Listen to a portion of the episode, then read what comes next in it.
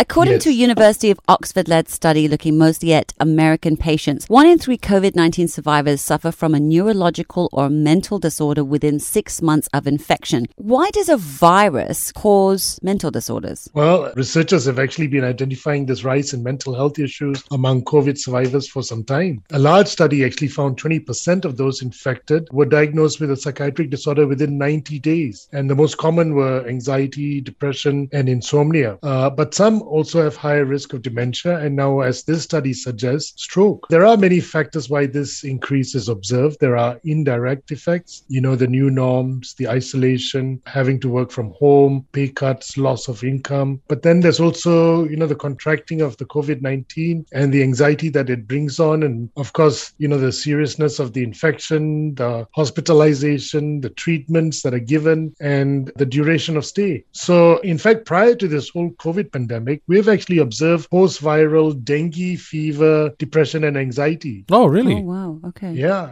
it, it happens even with dengue. And these were actually considered related to the direct effect of the virus on the brain, just like in right. COVID. But it can also be due to reduced neuroimmune response or even a compromised immune system. So in most patients, it's a combination of factors, really. So how do you go about treating a mental condition then that's based on or caused by a virus?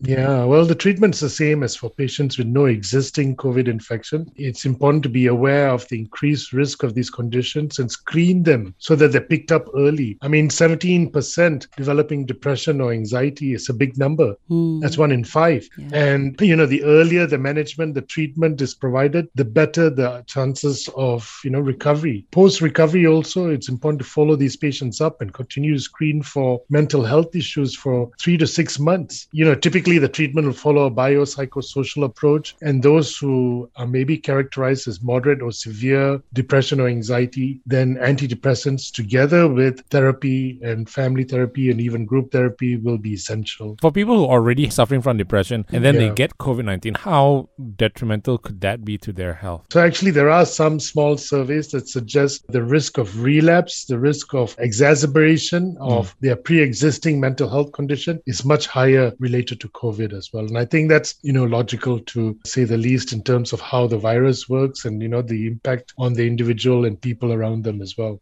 Doctor Philip, World Parkinson's Day happened just over the weekend, and doctors discussed how depression and anxiety could be the symptoms leading to Parkinson's disease. So how does a physical illness like Parkinson's develop from mental disorders like depression and anxiety? Well, Parkinson's disease is the second most common neurodegenerative disorder after dementia. Mm. And the condition is more common in men than in women. Oh, Whereas, really? Yep. But uh, in dementia, it can be more often in women. So, you know, the prevalence of Parkinson's increases with the age, and only about four percent of Parkinson's cases are diagnosed before the age of fifty. But, you know, as with age increases, the percentage, the prevalence increases as well. So as with dementia, it's a progressive brain disease. So with time, it actually gets worse. Oftentimes, just like in dementia, it can start with psychological symptoms. Anxiety or depression might be the first few symptoms that a patient with Parkinson's actually shows. And then later on, the physical symptoms, you know, the overall body body movements and the bradykinesia or the slow movements and all of that may come in. Mm. So although Parkinson's is mainly a body movement problem, mental health issues are very common in about even seventy to eighty percent. So these mental disorders can, of course, worsen the quality of life and, you know, make physical disability even worse. So talking earlier about sort of COVID affecting the brain, so is it because yeah. it's a neurological thing, your brain's being affected, that somehow whether it's the form, the cells of the brain, excuse my yeah. layman's terms, or the yeah. chemistry that's happening, that basically the anxiety and depression is a symptom of that. Mm. Well, I mean, basically in a progressive brain disorder, it affects all parts of the brain, which includes our emotions, feelings, and thoughts. So in Parkinson's especially, it's mostly in the lower brain, not in the frontal lobes. And, you know, it's in the area which is responsible for coordinating our movements. And that's very close to our limbic lobe, which is the seat of emotions and feelings and thoughts. Right. So it's all linked. It's all going to be linked together generally. So knowing that Parkinson's is a lifelong illness can can treating the depression and anxiety reverse the effects of Parkinson's? As Parkinson's progresses, it becomes more debilitating. So it may not actually be able to reverse, because it's all a symptom of the Parkinson. You can't, you yeah. know, just manage the tremor and say, okay, Parkinson's better. You got to also deal with the bradykinesia, right. the, you know, all the other symptoms as well. Mm. But of course, it can maybe reduce the disability and the prognosis, because together, uh, depression and anxiety can make the illness even harder mm. to manage, and the outcomes and prognosis can be worse. Doctor Philip, mental health, as you've been saying, you know, never been more important than it is right now. It's also never been under more of an intense threat, rocking our psychological well-being, leaving employers mm. and employees really struggling. Mm.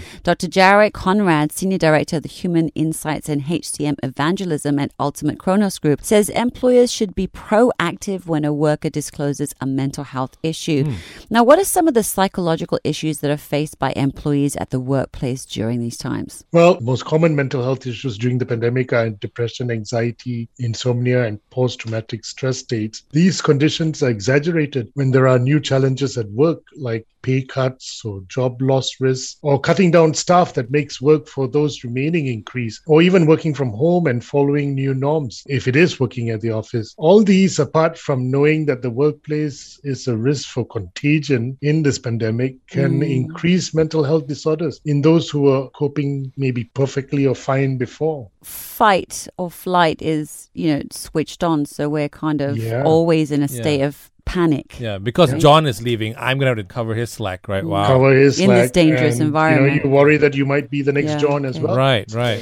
So how important uh, is support, especially for those who are struggling? Well, that's the that's the issue, isn't it? For mm. a long time now, mental health is looked upon with prejudice, fear, and skepticism in the workplace, and often patients are worried to even disclose their mental health issues. Mm. This leads to, you know, absenteeism and presentism, where they are physically there but not mentally. You know, for serious mental health conditions like bipolar or schizophrenia, this is understandable. So employers then may want to work closely with the treating mental health team to see how best to support the individual. But these are actually really rare conditions. The more common ones are depression, anxiety, and insomnia, all of which is on the rise due to COVID. Now, these are conditions that you can actually recover one hundred percent. So there should be more support, there should be less stigma, and greater accessibility for employees to seek mental health services for these conditions in the interest of the organization at large, really. But how do you do that, though, as an employer? You're so mm. worried about profits and hoping your business doesn't go down as it is right now. How do you support yeah. your employees who are going through this? Well, it's shedding that prejudice and taboo associated with mental illness, and offer all employees perhaps the opportunity to seek professional help with support, and then provide workplace support to assist in recovery. You know, I need to ask my patients, are you comfortable if I write an M C for you? Because some of the workplaces, maybe sometimes sadly, our local employers would look at a medical chits and written signed by a psychiatrist and say, whoa, I think you right. might not right, been staying right. with us very long. I so the see. stigma comes along yeah. with so you. So the stigma you know? hits them enormously. Oh. Mm. I mean, I want to tell a lot of my patients' employers that mm. they need a little time to maybe do less, have some light duty that helps in their recovery. Mm. You know, that might mean about one or two weeks. And it helps enormously in their recovery process as well. Right, so suffer a bit in the short term as an employer, but then long term you have your... You have your employee. Your yeah. Fit as a fiddle and ready to go. Right. Absolutely. Children experiencing cognitive problems such as low attention, poor memory, or lack of inhibition may later suffer mental health issues as teenagers and young adults. So Doctor Philip, this is talking about targeting specific markers in childhood for early treatment to help minimize the risk of children developing certain psychopathological problems in adolescence and adult life, such as borderline personality disorder, depression, and psychosis. So what are cognitive problems, and, and how do they affect a child? Well, cognitive development means how children think, explore, and figure things out. It's the development of knowledge, skills, and problem solving and decisions which help children to understand the world around them. Brain development is part of cognitive development, and the pre- brain is still developing in children, gets fully developed by the age of eighteen to twenty. And a cognitive impairment is a term used when a person has certain limitations in their mental functioning, in skills such as communication, self-help, and even social skills. So these limitations limitations will cause the child to learn and develop more slowly than the typical child. But apart from intellectual disability, there can be other cognitive disabilities like problems with low attention mm. or poor memory or lack of inhibition. These were the ones Uh, in cognitions that were specifically looked by the researchers at University of Birmingham. And they found that these conditions often predate a more serious mental health issue in right. teenagers, suggesting that, one, they could be predictive. Early signs, those, basically.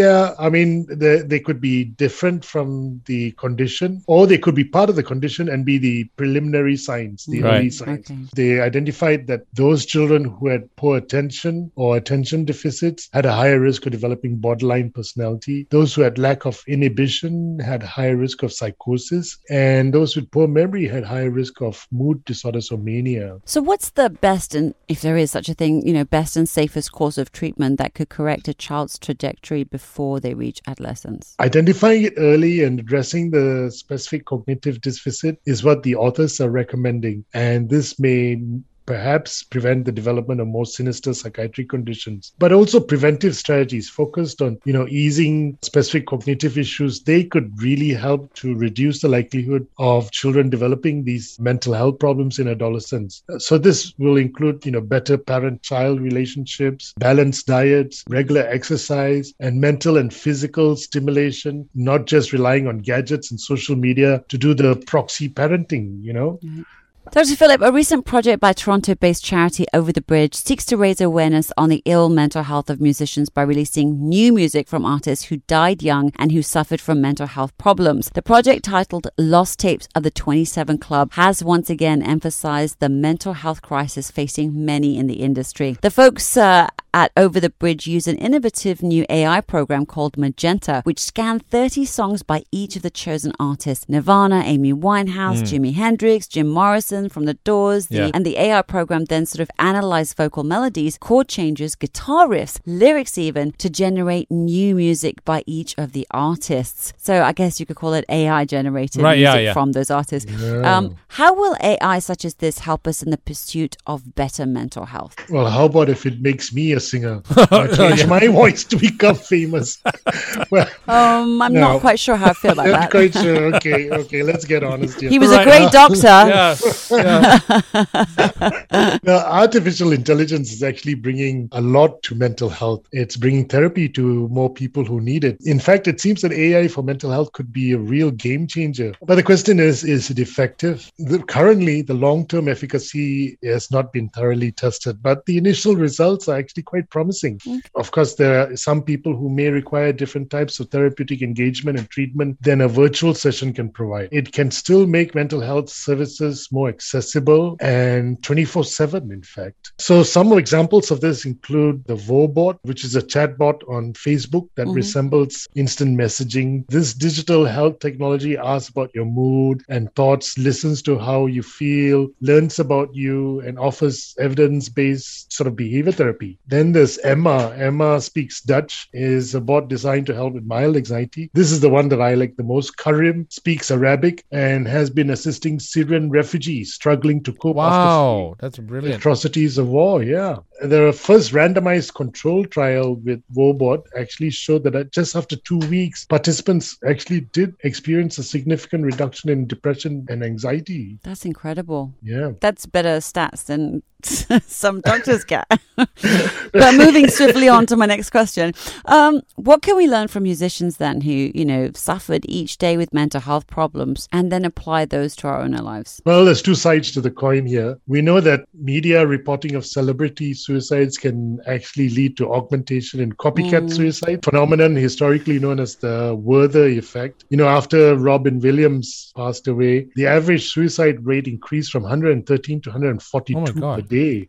My goodness. And in addition, among the people who did die from suicide immediately after his death, around two-thirds of them used a method identical to him. But in contrast, calls to helplines actually increased twofold. Oh, so, that's also good. Yeah, exactly. But currently, the general public is getting the bulk of their mental health education from movies, television, and entertainment news. Which where, is not necessarily the right yeah, information you want, right? Unless representation is done appropriately. I mean, story storytelling by musicians. That's a powerful tool mm. to actually help destigmatize mental health and make help seeking more normalized. There are many who seem to have done this in the developed countries, but sadly, maybe not enough in developing countries like ours. Research has actually shown that if every member of the public knew someone with a mental illness, I mean, if you were connected with someone, Tom Jones or whatever mm, it yeah. is, the stigma would significantly decrease if they told you that they had a mental health problem. And highlighting the positive impact of mm. this self-disclosure actually normalizes mental health in the